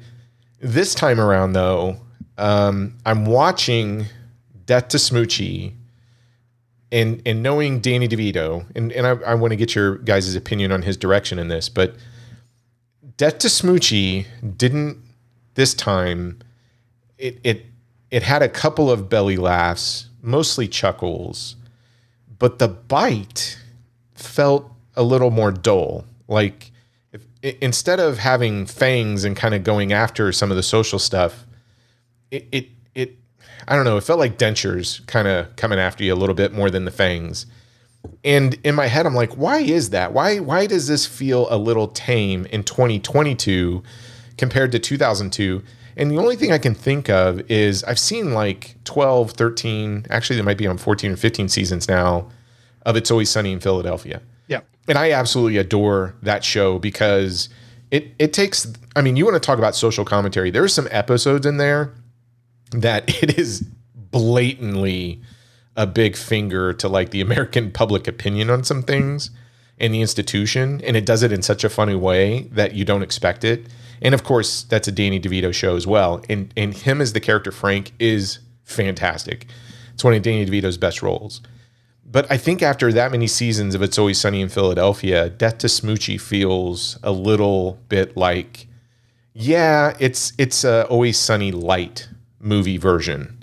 Um, but I, I don't know what you guys you know think about that with all of the comedies and social commentaries that have come out with shows like It's Always Sunny in Philadelphia. Does Death to Smoochy in 2022 still have that same um, bite uh, in comparison to some of the stuff that's out there? Uh, Nathan, do you what do you think? Because I know you're a fan of this film. So I think for me, it still cuts enough. And I think part of it might be, and I think one of the reasons I appreciate this so much is I grew up in an era where Barney became a big thing mm-hmm. and Teletubbies became a big thing. And this, I didn't catch it maybe in 2002 when I initially saw it, but like watching it as the years have progressed, see that the kind of the theme of the exploitation of children and corruption. And so I don't think that's gone away. In fact, it's maybe only gotten worse. Oh, it's got And you don't you don't have kids, right? I haven't Nathan? watched as Oh. much Always Sunny, so maybe it's not doled this film as much. Um, that that's a theory. So It, you're spot on. So you don't you don't have kids. Um, Brad and I, Brad and I do. And your comment about its commentary on like children's TV or the exploitation of like children's entertainment. It's like we're there now. So it like it's not oh, like they've, they've leaned into that turn. Oh, like Disney, if you all of if them. you man. notice in the opening scene, the kids they're pouring out of a pot of gold. Yeah. yeah. So and and and like my son is big into like all these people and like these kid shows and like we're we were curious like I'm curious on some of these people's backstory. So one of them is like this little kid, his name is Ryan. He does these toy reviews and we were looking into like at one point in time his parents didn't he didn't want to do it anymore, but his parents like forced him to keep doing it because he was making like 20 million dollars a year Holy and shit. he like had a a deal with Target for all this stuff. Like you can find his toys at Target, and it's in that just straight up exporting your child so you like can make all this money, and and so like this is like yeah, of course, of course, like this is what happens. This is what always happens. If you put money involved in anything, we're going to exploit the hell out of these kids or these dumb like networks and and you know a part of this is like eh, it really doesn't matter what we put into this goddamn time slot these dumb kids will watch anything and that's kind of what happens in this movie um is like it, it doesn't really matter is it mr rogers who cares put barney in there is it a woman that talks with sock puppets sure whatever that hell that lady's Lamb name chop. was. yeah lamb chop yeah for real Lamb so yeah you think we were talking about lamb chop today um but you know i- i- again There, there was a popular song in that, wasn't there? what? Popular. Was there? Song that never ends. oh yes Oh God. Oh my God. Yeah. You son of a bitch God Uh, dang it, Nathan. God damn it. Um, Doesn't it go on and on, my friend? yeah, shut, Shut up. Okay. up. Um, but yeah, like we're there, man. We're we've exploited kids forever. I mean, but we weren't immune to it either. Like GI Joe, they made a cartoon. Oh, not at all. Whoa, whoa, whoa, whoa. G.I. Joe is totally different. Okay. Okay. Totally guys. You can tell that. Okay. And that was about yourself that. Wait, wait, patriotism. was there shampoo for GI Joe? Mate, mate, shut up. Yeah, there was there was everything GI Joe. Okay, Star Wars, all of it. Um, and that that was all about storytelling. It wasn't about selling toys. No. It was about American patriotism and storytelling. So let's not put GI Joe out there. let's So, let's so say buying the fact G.I. that we Joe got through- He Man, He Man was all about the commercial stuff. GI Joe was was more about patriotism. So I I mean it's 50-50. The reason we got Empire Strikes Back is so George Lucas could sell us more toys. well, that's yeah, that's true. I don't believe any of that whole. I wrote twelve chapters, but only No. did start with the fourth one. No, absolutely not. A turkey neck wanted money. Yeah, well, he remade Hidden Fortress, and there you go. He's going to make more of them. Well, I got to ask you guys. So, uh, and, and maybe this, maybe Brad will have a good answer. Nathan, I don't know. Without having kids, you probably haven't gone through this, but my kids are are now, you know, one's in college, the other one's in high school. But we we grew up with you know our own sets, not GI Joe. That was all about patriotism and the American way. Um, but everything else, we had our stuff, right? But my kids, they they went through the whole thing like Disney, and there was a time period where they got uh, you know the Wiggles, like uh, that fruit salad song. Oh my god, um, yummy, yummy. yeah, even the Christians with their Veggie Tales, they made some bank Oh yeah, on your kids Tales. indoctrinated in right? some way. Yeah, so I got to ask, like, what is the craziest toy crossover from a kids television show that you've seen? Oh boy. Uh my kids are really into this dumbass blue dog called Bluey right now, and I think it's from the BBC. They're What's it called? Bluey. Bluey? Bluey. Yeah, he's a blue dog. Uh, Okay. They talk. it's not. a It's not the blue dog with the. No, that's Blue's Clues. Oh yeah, because I, I have a shirt that's the green and blue, and and every time I wore that, uh, everybody hands me a notebook, and I fucking Oh, hate it. Yeah, Here's the clue. yeah, Um, hate that. I don't. I burned that shirt. I don't have it anymore. I don't know, man. It's just weird because it's everywhere. Uh, you know, if girls they have uh JoJo, whatever her name is.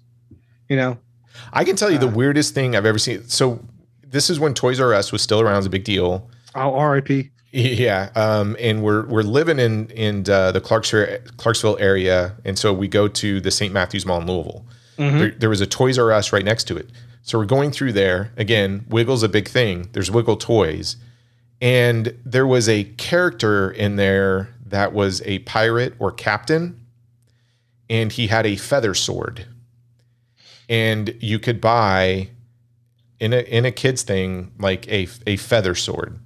Now, the minute I see that, I'm like, this is Somebody's getting off on that. Yes, I feel like this is something my wife would and I would buy, not not my daughter or my son. What is a feather sword doing in a Toys R Us? That is the weirdest thing. Like I felt Troy, like it was the wrong. if you get your taint tickled by a feather, you're. I'll tell you what it's all about. Jeez. but it's stuff like that where you're just like, man, they just make it too easy for some of this stuff to be so inappropriate. But I, I do think that's where the script um, by Adam Resnick is really good because it does the ice show thing. It um, it starts with this whole corporate boardroom going through like, well, what cereals are we going to do? The uh, and they even show like rainbow. Cream cheese. Yeah, all of that stuff. shampoo. There was a frisbee. They're talking chocolates. There's even mention of floor wax at one point. nice. Yeah, well, I, of course. I mean, and I think the script actually nails that stuff. When you take a step back and how smart it is at getting the exploitation elements right of that business, um, and really what the corporation is going for, it it really does a good job of laying that out, out there. Yeah, I mean, it hits everything that you would think a a, a film talking about corporations and corruption and exploitation. It, it hits all those high notes, right? Like it, it doesn't do anything unexpected, but it it does them well. But it there's no curveballs in this movie. There's not. I mean, it it. I guess it points them out. I, I don't know if it the and here's the other thing. You said it. The performances really take this thing and put it into the I would say not a bomb camp. Without the performances, I think the script would be a little bit flat because the script is just laying it all out there. But it's the absurdity of the performances that add the heightened awareness of these situations. Um, and that's the only thing I would say that the script maybe lacks is a few more absurdist elements to it. I mean, it, it just lays out the stuff that's out there, and it's like, look, your kids are being exploited. And when you take a step back, you go, wow, that's that's very true. That but like isn't- the, the most like screwball thing is like the boxer who's brain dead. oh the uh, okay. Spinner Dunn, yeah, Yeah, Spinner Dunn, yeah.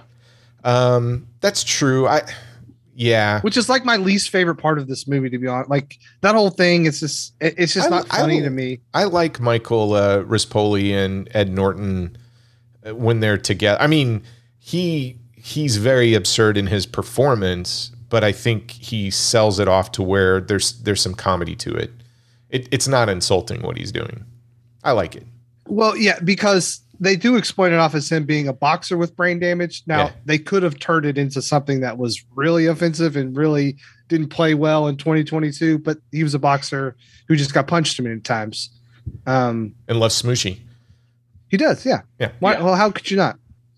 What what did you think um, about? I didn't think I was going to get someone, a woman yelling cocksucker in the first like four minutes of this movie. I was like, oh, okay, here we go.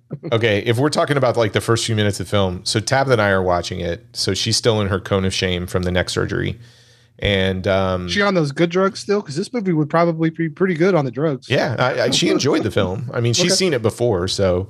But the Rainbow Ralph, uh, Ra- Rainbow Randolph song comes on, and there's some parts that we both looked at each other, and I had to ask him like, did did they say that, or did did I just mishear that? So. Robin Williams is dancing around, and there was there were two lyrics in there, and I want to just make sure you guys heard the same thing. He he says like, uh, you know, everybody wants to. It's rainbow. Don't judge people. Everybody loves each other. Some like to toss, and some like to catch. I was like, what? Mm-hmm. So that made me mm-hmm. pause, and then he goes, and some people call it grass, and others call it snatch Snatch. and we both looked at each other we're like did did he say grass and snatch in his song to the little kids Yeah, but Yep.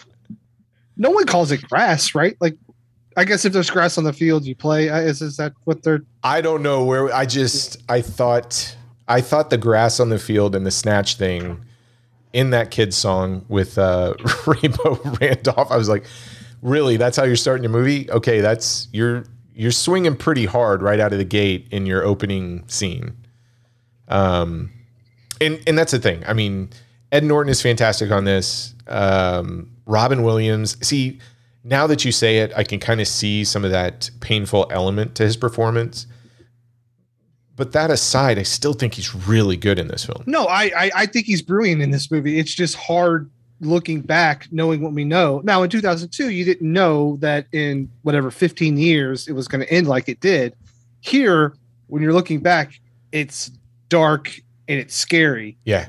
Um, I, I would think at the time it was like, wow, he's really going for it here. Um, I do like the little girl that like comes to him when he's trying to catch himself on fire, and then uh, Smoochy comes out and they all just start running away, and he's like, God damn it! He's like, what does it all mean? yeah. Okay. I, he is really swinging for the fences in this movie. And like we've talked about before, he's walking that line where at any moment you could be, all right, this is too much, like too much Robin Williams. And I think it's, I think Robin Williams is better as a supporting actor. I agree with that. So- I, I agree. Yeah. So you mentioned that line. I imagine that line is different for for everyone else. So is that maybe why it was not so well received? I have to. eh, I don't know. I this this movie I will 100% say is not for everybody. Uh, Only because I think you have to like you have you have to like humor that is similar to something like It's Always Sunny in Philadelphia. That that type of humor, right? I don't know. Okay. So I can see why this movie did not do well. I don't know if I could be in a boardroom making decisions on where to spend money and someone says, I've got this idea for this movie. I need $50 million. I'm saying there's no way in hell. You could do it for 25, but then you're not getting the cast because I think a lot of this money went to getting Ed Norton, Robin Williams. You know, that's probably a substantial bit of your money right there. Robin Williams is probably getting five to ten million dollars at this point in time. Right. Ed Norton's then- probably getting another five as well. Um, Yeah. We, but And- we've stated it probably doesn't work without them. Yeah, it doesn't work without them, so- expenditure. I mean, yeah, yeah. So you can't make this movie without them. So therefore, you need fifty million dollars. But there's no way in hell this movie is going to make seventy-five to hundred where you need it to break even. Yeah, the the only thing I can think of is, and I'm I'm trying to think about his D- DeVito's other two dark comedies. So the the one thing DeVito does, um, and I'm sure he has a hand in this as director, right? He's really good at getting the right cast together. So if you think about Throw Mama from the Train, you get Billy Crystal, Danny DeVito, and Anne Ramsey. And I think Anne Ramsey, uh, that was her last film, and she might have won an Academy Award for Best Supporting Actress. Um, that if we only had this thing called the internet to tell us that Yeah. So she, Anne Ramsey, uh, betray. So she won a Saturn Award and was nominated for a Golden Globe and an Academy Award for Best Supporting Actress. She's nominated okay so that that movie works so well because of those three performances. And then when you think of war of the roses between And so that movie cost $14 million and made $56 million. yeah. So they're they're not like these huge set the world on fire box office box office numbers but there there is a audience out there for that dark comedy. Throw mama from the train is a dark comedy. Um, and it works and it and those three performances are what put it together and And War think, of the Roses makes is $26 million. So still not a whole lot of money. It makes well 160. yeah. yeah but you've got michael douglas kathleen turner danny devito so they're teaming up again from the romancing Mm-hmm. the stone jewel of the nile series right and, and, and so you can see the, the kind of the overall motif of his movies is let's have two big actors. Yes, I, I think he's got to get two, and then a really good supporting cast. He's always in these as well. Um, and I think that's where I think the difference though is Throw Mama from the Train is very much uh, more screwball like in its comedy, and it does this very dark thing about murdering your mother, right? And you get War of the Roses, which again is another dark comedy about divorce. And I think those two, unfortunately, are a little bit more relatable to a wider audience. Like struggling with your parents, especially overbearing mother, and then going through divorce. This one, given the topic, I think it gets all of the ingredients right, but I don't know how many people are looking at this kids' TV show like um, dark undercurrent of what's going on. And that really has this universal appeal from a storytelling perspective. I still think it's good and all the elements are there. I just don't think it resonates with the general public the way that a divorce, um, like a bad divorce or trying to murder one of your parents, seems to be more universal. Like those themes, as ugly as they are, are probably um, resonate with a wider audience than it is like kids' TV. So, and we're still what three years from forty year old virgin. So that kind of kicks off our rated R comedy. So this one's like a little bit before its time too, because we're still kind of in that. Like Oh, for that be- wave, that that two wave, thousand like, ish let's- wave, yeah. Let's be more dumb and dumber, Tommy Boy sort of comedy where it's uh, a little bit safer. Um, and then in 2005, 2006, 2007, like all that, all that changes with Yeah. 40 year version. It all changes. And then we're on the rated R comedy. So, I mean, maybe four years later, this movie is a bigger hit because rated R comedies are a thing now, but I think it's a little early here. But again, I just don't think you can sell this movie. Uh, your best actor and biggest actor, well, Robin Williams is probably a bigger actor at the time than Ed Norton, but he's in a rhino suit on the box, right? Yeah. You go to see him on the movie poster, he's in a rhino. You're like, what the hell is this? And I think what the for- hell is a Smoochy? if this were to compete with the movies that you just talked about, it would have to up the raunch factor. I surprisingly, this isn't as raunchy as you think it is. I actually think this is a little bit smarter um, than most of the critics gave it credit for, in my opinion. There, there's there's all these just really good jokes that fly under the radar, kind of like the whole Ed Norton, um, you know, talking about cowboys and Indians. Um, when they're talking about what was the charity parade of hopes, um, and they, you know, DeVito has this throwaway line like, "Man, it's the roughest of all the charities." You you Yep. get you get these little like as they're using this terminology like fabric stuffers and and all this other stuff, and Robin Williams going off on the Save the Rhino guy outside of the museum. Um, the comedy is there. It's a little bit fast and furious, but overall, there outside of the penis cookie thing, it's not as raunchy as you think it is. Yeah, but the penis cookie thing is pretty funny. It, it the rocket ship. Excuse me, the rocket ship. Yeah. it's a rocket ship. that was pretty good.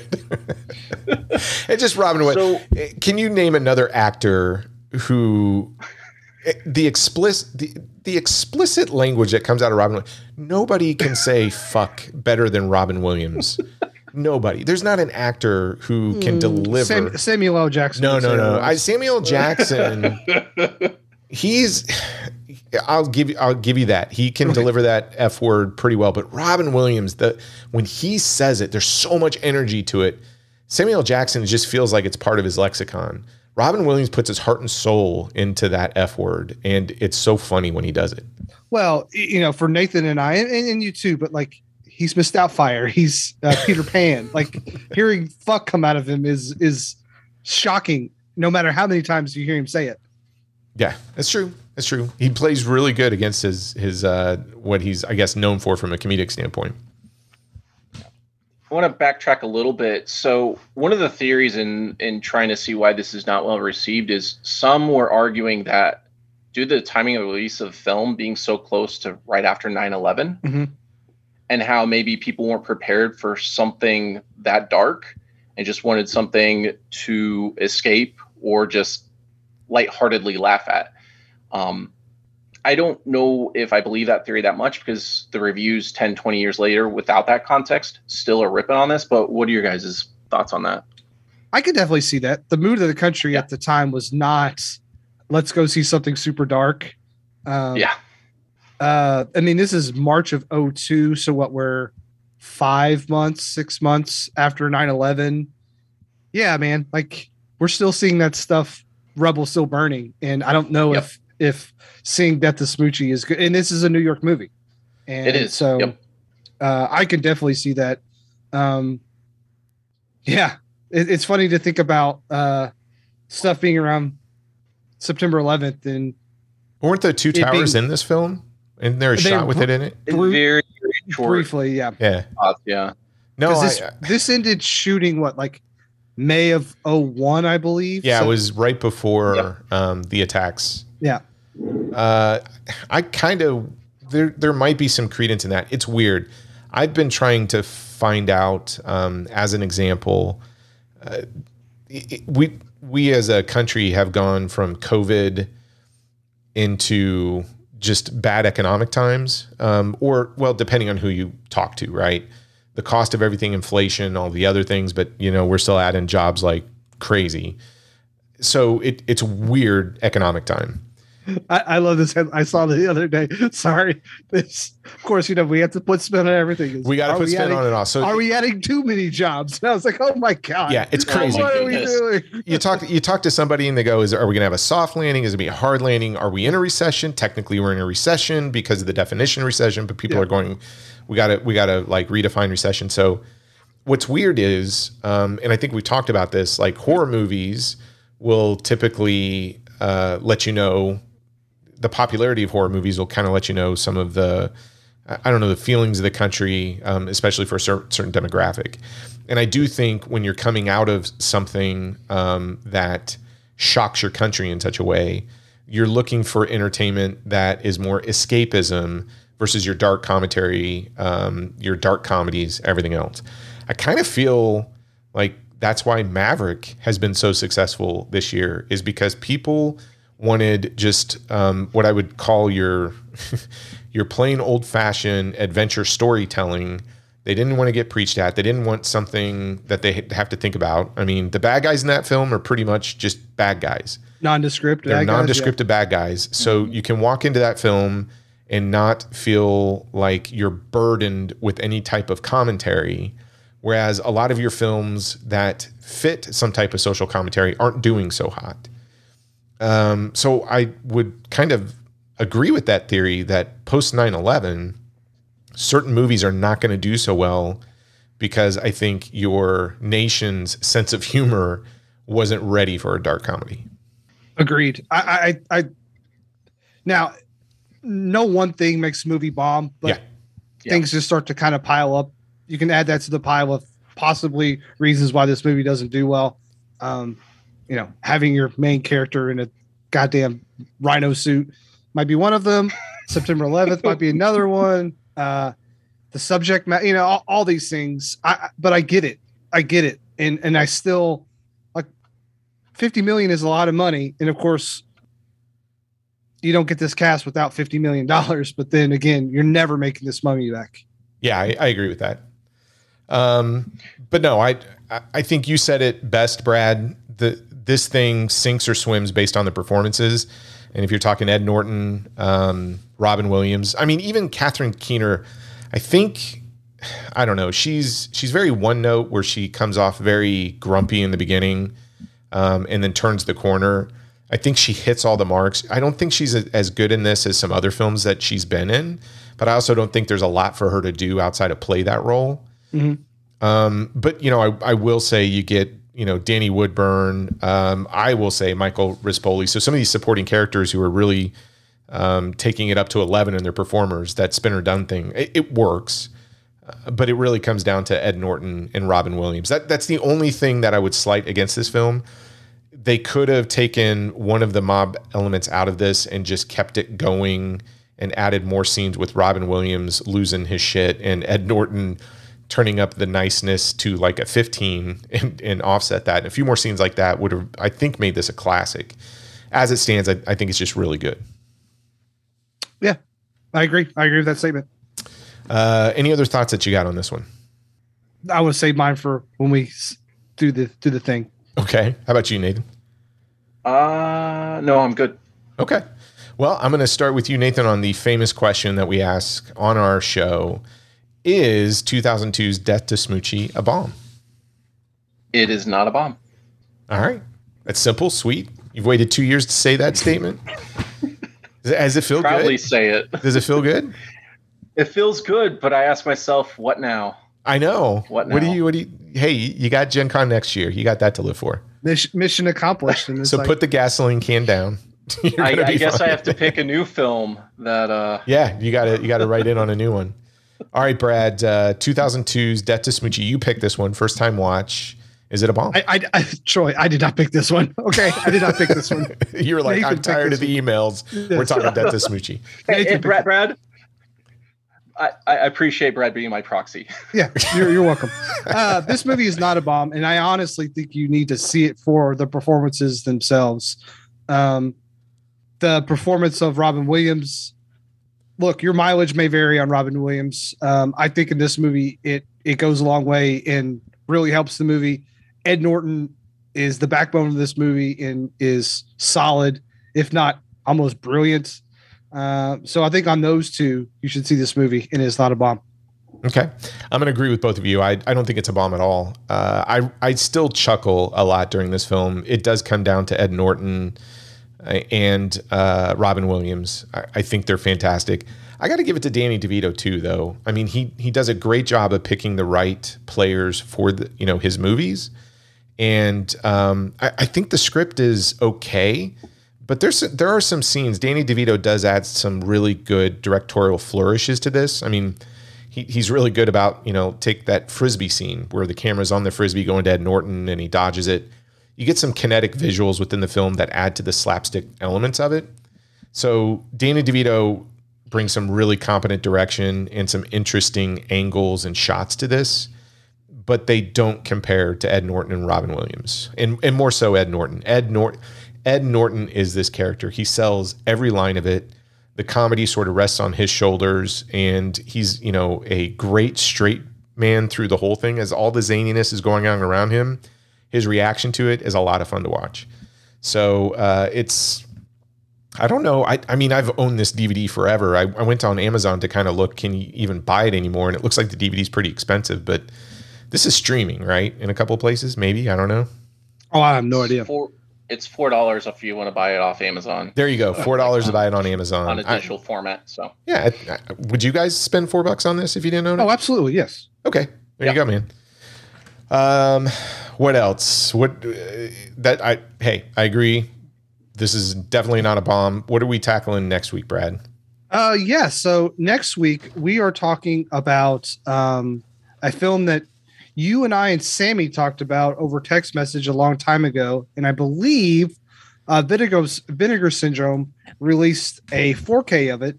Um, it is Cloak and Dagger from Yes. 1984, which I have never seen. Uh, surprisingly, because when you guys were telling me about it, I'm like, this movie sounds like something I would absolutely love. So, Cloak and Dagger. Yeah, this is my pick. So this is the it, there's uh, obviously a little bit of an age difference. So Sammy and I are, are closer in age, and uh, I'm sure we'll get into this next week when we talk about it. Cloak and Dagger is one of those films that was constantly on cable um, as a kid growing up, and anytime it was on, we watched it. Um, we'll get into our thoughts on it, but Vinegar Syndrome just put out a new 4K, and I got to say, I've been dying to sit down and watch that because the box art and everything else on that thing is fantastic, and I can't wait to see what the transfer looks like. So uh, Dabney Coleman and um, oh, Mr. ET himself, what's his name? Elliot. Uh, Elliot something. Oh, is it is it Elliot in the movie? right? Elliot's in the movie, but I can't remember the actor's name. Hmm. Yeah. If only there was a way to find out. We'll get that. We'll get all the details next week. But yeah, we're going to talk about Cloak and Dagger. Uh, Nathan, thank you so much for taking Henry time- Thomas. Henry, Thomas. That's right. I thought Yeah, of that. Yes. yeah. Okay. So thank you so much for taking time out of Gen Con because I know you could have spent a few more hours and a few, few more dollars there, but you came to talk with us. I, I appreciate it, man. Wait, d- does Nate have a surprise for us? Oh, he does. Uh, I do. So first off, thanks for having me. Um, I'm excited you guys finally have covered this. But I did I track down a gift for you guys finally. because I wanted to celebrate with you guys. Unfortunately, it's not miniatures from uh, Gen Con. Sorry, Brad. Oh, no contrast darn. Yeah, it's kind of a thank you for one. You're finally covering Death to Smoochy. Um, two, I believe this is maybe the first negative three that you guys have viewed from Movie Guide. Um, Is it? Do you guys recall? Spawn was Spawn correct? negative three? Yeah, I feel like Oh, Hellboy would or be- Spawn yeah. might have been. That's true. That's true. Because Yeah, I mean, yeah. there was a lot of Have hell. we never had a negative four? Not yet. Not Oh. yet. So, Okay. can I make a confession before Nate? You do your thing. Yeah. Someone reached out and asked if we can find a bomb that was a plus four on um, movie guide. So I've been searching, and they're all the most goddamn religious. I guess I probably shouldn't say goddamn Don't No, goddamn unmet. religious. uh, films you've ever seen in your entire life. But I'm going to search. I'll keep searching, and when I find one that got a uh, wide release and was a bomb, I will let you know. I'm telling you right now, if if you pick like a Kirk Cameron Saving Christmas, I quit. Oh, no, no, I quit. I'm not doing. I quit. I'm not talking. No. About, I'm not. You talking and Nathan that can go do this, and I quit. I'll edit it. I don't it's- care, but I'm not participating anymore. I'm out as well. Okay. I'll skip that episode. Okay, Nathan, on to you. yes. So since you fellows have everything, I really struggle with what to get you. So I may or may not have pulled some strings. Uh oh. Uh, but Movie Guide, speaking of Movie Guide, they usually only review movies. So when I found this, it definitely was not on their website. Full disclaimer: this isn't represent a representation of anyone's views. I read it yesterday, and it looks to be a work in progress. So Uh oh. this is actually a review of your guys' last podcast discussing Throwdown. Uh oh. Yep, they they're on to you guys. Oh so damn. negative one, some violence, mild world worldview problems, mild S word curse used one time. I was. Not That a was bomb me. podcast. That had to be me. that, that, I, that was you. So, not a bomb podcast is a funny, sometimes, yeah, they have typos in this one as well. So, funny, sometimes podcasts discussing films that have bombed. This review is specifically for the Throwdown episode. Troy and Brad host the podcast and start with wholesome content about family, such as children growing up and starting to school. Unfortunately, the children are not being homeschooled. So they're being indoctrinated. also- okay, got it. Got it. Yep, yep. They also joke about a cone of shame after a family member's surgery and are dismissive of the fact that they're ridiculing a family member instead of aiding them in their recovery. Look, it's she's got newspaper on the floor. She's fine. After making fun of Troy's spouse, they briefly discuss the film Throwdown, which is an action film from communist Hong Kong, China. Uh, true. True. yes. Yep. this podcast claims to have rules as to what a bomb is. The rules are that a movie has to fail financially or be hated by critics, or both. In the case of Throwdown, it didn't meet these criteria, and hosts state that they don't care, that they will discuss it anyway. This is part of their worldview, as they do not have respect for rules of law. There's a there is a rule. It's called the Hong Kong clause. We Clause. discussed this rule. I, not me. You, you, you can take your case to them. I am. Discussion continues, and they admit belonging to a consumerist cult that buys excessive amounts of DVDs. it's called Scientology. Damn it. It's it's it's actually called bra. It's, It- oh yeah, it's bra. group. It is actually so we do have it. Full disclosure, we're not we're not joking. We actually have a name for it. It's called Bra. B R A. It's uh, Blu-rays Anonymous. Blu-rays Anonymous. Yeah. Continue. Brad proudly proclaims that this his fiddling away of money puts a strain on his marriage. Oh, it doesn't. Not at all. no, I think you you did say mm, that. Oh, for no reason, Troy mentions visiting the immoral city of San Francisco for his honeymoon. I yeah. His disrespect for the institution of marriage comes through as he talks fondly of the city. After discussing modern day Sodom and Gomorrah, Yeah. they return to discussing the lack of fiscal responsibility in their lives when discussing purchases of other films. Troy and Brad then provide unsolicited financial advice and encouraging others to purchase Throwdown and other films. Yeah. Their scheme includes, quote unquote, sending the bill to Troy. Which Troy's not going to pay it, but go ahead. I think that's their point. yeah. Uh-huh. They finally return to discussing, discussing the film a third of the podcast in. One of the things they praise is the violence. This is troubling for a number of reasons. One, it's a celebration of people getting robbed, destruction, destruction of property, and other injuries such as dislocation of shoulders. Two, this is why I can tell this is not completed. It says, editor's note, make up some other random reason why this is bad. okay. An example of teamwork is discussed. I think that's when you guys are discussing the balloon. Yeah, in the movie, they get a balloon out of a tree, but then don't give it to a child. This is almost a redeeming point in their discussion. More immoral items mentioned are gambling, bullying, smoking. Well, Troy then brags about all the. Sorry, go ahead. no, no, that's uh, keep going. I'm good. Troy then brags about all the martial arts that he knows and taught in the past. this lack of humility indicates that Troy is an anti hero to his core. Look, You are a goddamn anti-hero. Troy. listen. Humi- I am the most humble person I know. Look, there's not anybody more humble than I am. So that review can just fuck off, okay? I I am humble. I am super humble. Troy is humble. the most humble. I am you the gotta most watch humble. the afterwards. They're listening now. Yeah. Uh, Well, you know what? I get a little emotional when people are not recognizing my humility. So go ahead.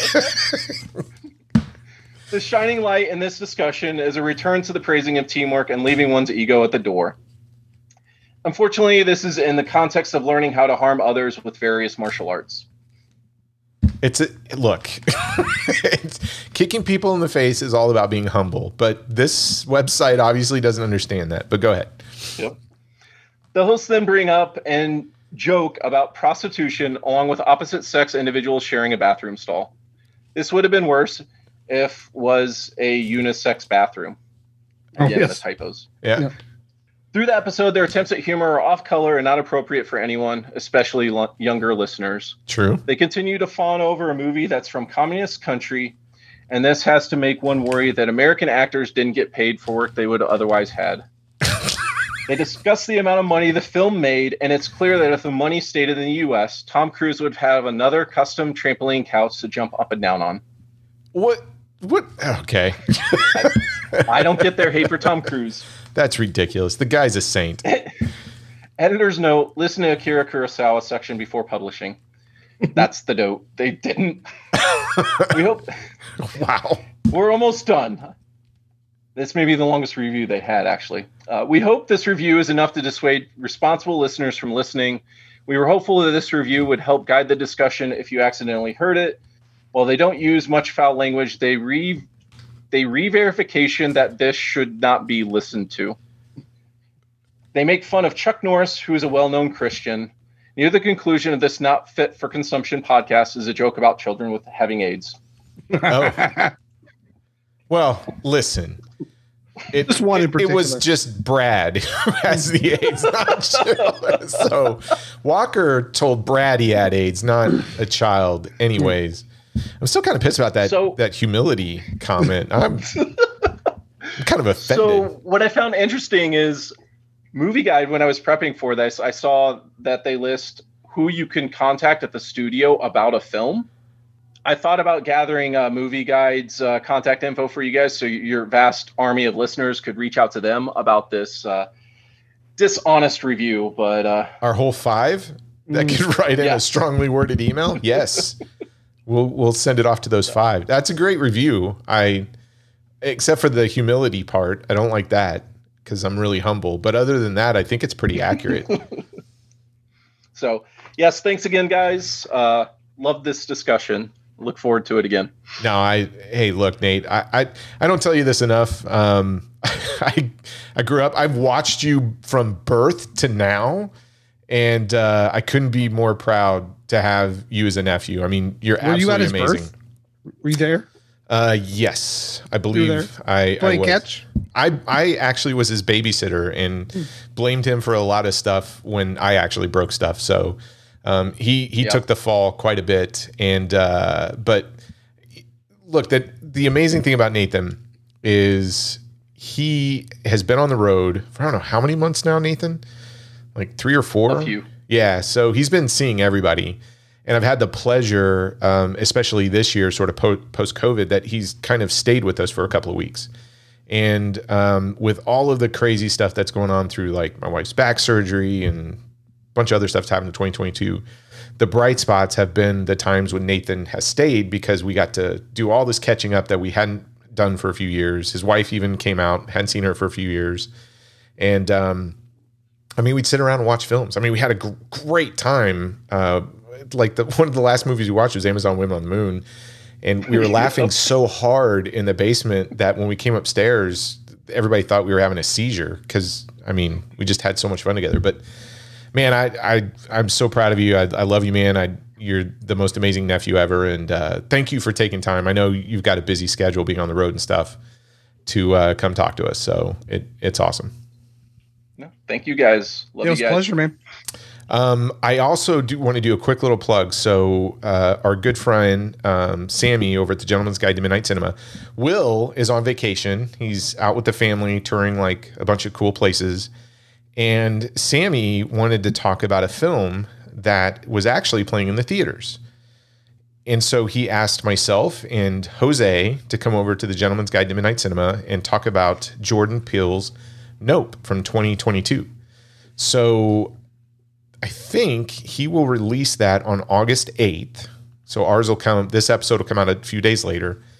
But if you want to hear me and you want to hear Jose over on the Gentleman's Guide to Midnight Cinema talk about Jordan Peele's Nope, um, head over to there and download that. It's a really fun discussion. Typically, you know, that show's about an hour long. It ended up being two and a half hours because we just would not shut up. We had a really good debate. So, a couple of us, well, maybe one of us, didn't really agree about how brilliant Nope was. And it caused a big debate that lasted about two hours. So uh, it's a really fun episode. It flew by, and um, I just go check it out. And actually, I think Nope might act, the way it's tracking, Nope might be on our show at one point. So it had about a 68, 70 million dollar budget. It hasn't even crossed 100 million yet. So I and they marketed the hell out of that movie too. yeah, it's gotten a really good critical reviews, but I actually think that might uh, end up maybe barely breaking even, or I don't know. It, it's little too early to say, but I'm really surprised that that film um, is really tracking as low as it as it is, given how much it was marketed. But yeah, go listen to my thoughts on it, Jose's thoughts on it, Sammy's thoughts on it. Uh, go listen to Gentleman's Guide to Midnight Cinema. Uh, what else, Brad? We got anything else to? Oh, how do they get a hold of us? Yeah, that's not a pod at gmail.com. You can hit us up on Instagram, uh, Facebook, and Twitter. You can also head over to notabombpodcast.com um, and leave us a message there. Yeah, and since we're getting we're getting trashed by this Christian website, apparently, uh, if you could leave us a review at any of the the podcast websites you listen to, iTunes, iTunes, Spotify. I don't know how it works, um, but if you are leaving a review, could you please say something about how humble I am or being the most humble? Yeah, Because I don't like make sure you mention that Troy is the most humble. Yeah, if there's something out there from some Christian website saying that I'm not humble, I think we can counteract that with iTunes about talking about my humbleness in general. Um, but yeah, we, we've really got it. That's a smear campaign. I think we can combat this with the right reviews. So do me a solid, folks. Go out there and, and, and write a good review about that. Um, what else? Go listen to VHS Files podcast, Gentleman's Guide to Midnight Cinema, Night of the Living podcast, Mixtape podcast, Iron Sequel. Am I missing any? The back look. Oh, the Backlook Cinema podcast. Zoe sent in another great email. He and I were having a great discussion on Chuck Norris. Can you believe this? He's only seen one Chuck Norris film. It was Hero and the Terror. He hated it so much he's never seen another Chuck Norris film. He's fine. He's fine. He's Chuck not fine. Norris is just okay. go go watch Zoe. Go watch Code of Silence and uh, Lone Wolf McQuaid. Definitely, just those two. Lone Wolf for sure. Yeah, see, Nate is even pushing Lone Wolf McQuaid. Um, all right, I, I can't think of anything else. Is that it? That's it. Okay.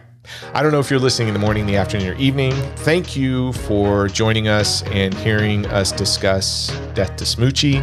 If you're playing along, go and buy that Vinegar Syndrome uh, 4K edition of Cloak and Dagger. Seek Yeah, it it's out. only it's only forty dollars. It's only four. It is a great investment. Um, go grab it, watch it, and then come back here next week when we talk about uh, that kid from ET and Dabney Coleman and uh, Cloak and Dagger. Walker And, and told we me I can have send the bill to you, Troy.